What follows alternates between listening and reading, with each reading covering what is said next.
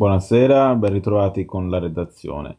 Da oltre 40 anni il monastero di Camaldoli ospita in dicembre i colloqui ebraico-cristiani, una delle più riuscite e longeve esperienze di incontro interreligioso tra i frutti più recenti la nascita di un gruppo giovanile, il primo nella storia dell'amicizia ebraico-cristiana riunitosi nel fine settimana per rendere le proposte di dialogo meno saltuarie e più condivise, così si leggeva nel programma dell'evento. 15 i soci fondatori che hanno designato come loro presidente Giacomo Ghedini, cattolico, e come vicepresidente David Morselli, che invece è ebreo.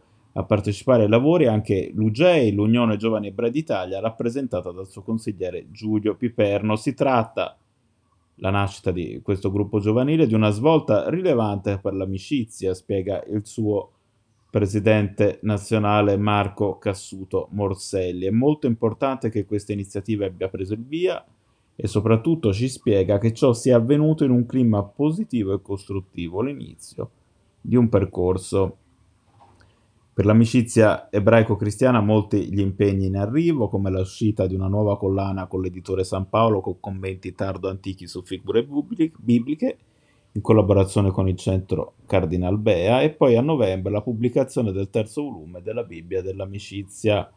Nonostante le poche risorse, dice Cassuto Morselli, stiamo cercando il più possibile di lasciare un segno. Le risposte dal territorio sono incoraggianti negli ultimi mesi, nonostante le note difficoltà, e qui è il riferimento alla pandemia evidente, sono infatti nate quattro nuove sezioni in Liguria, Friuli Venezia Giulia, a Palermo e a Francavilla al mare in Abruzzo. L'incontro dei giovani a Camaldoli è stato preceduto da un'intensa settimana di studi con al centro il tema dell'incontro tra ebrei e non ebrei nella storia d'Italia.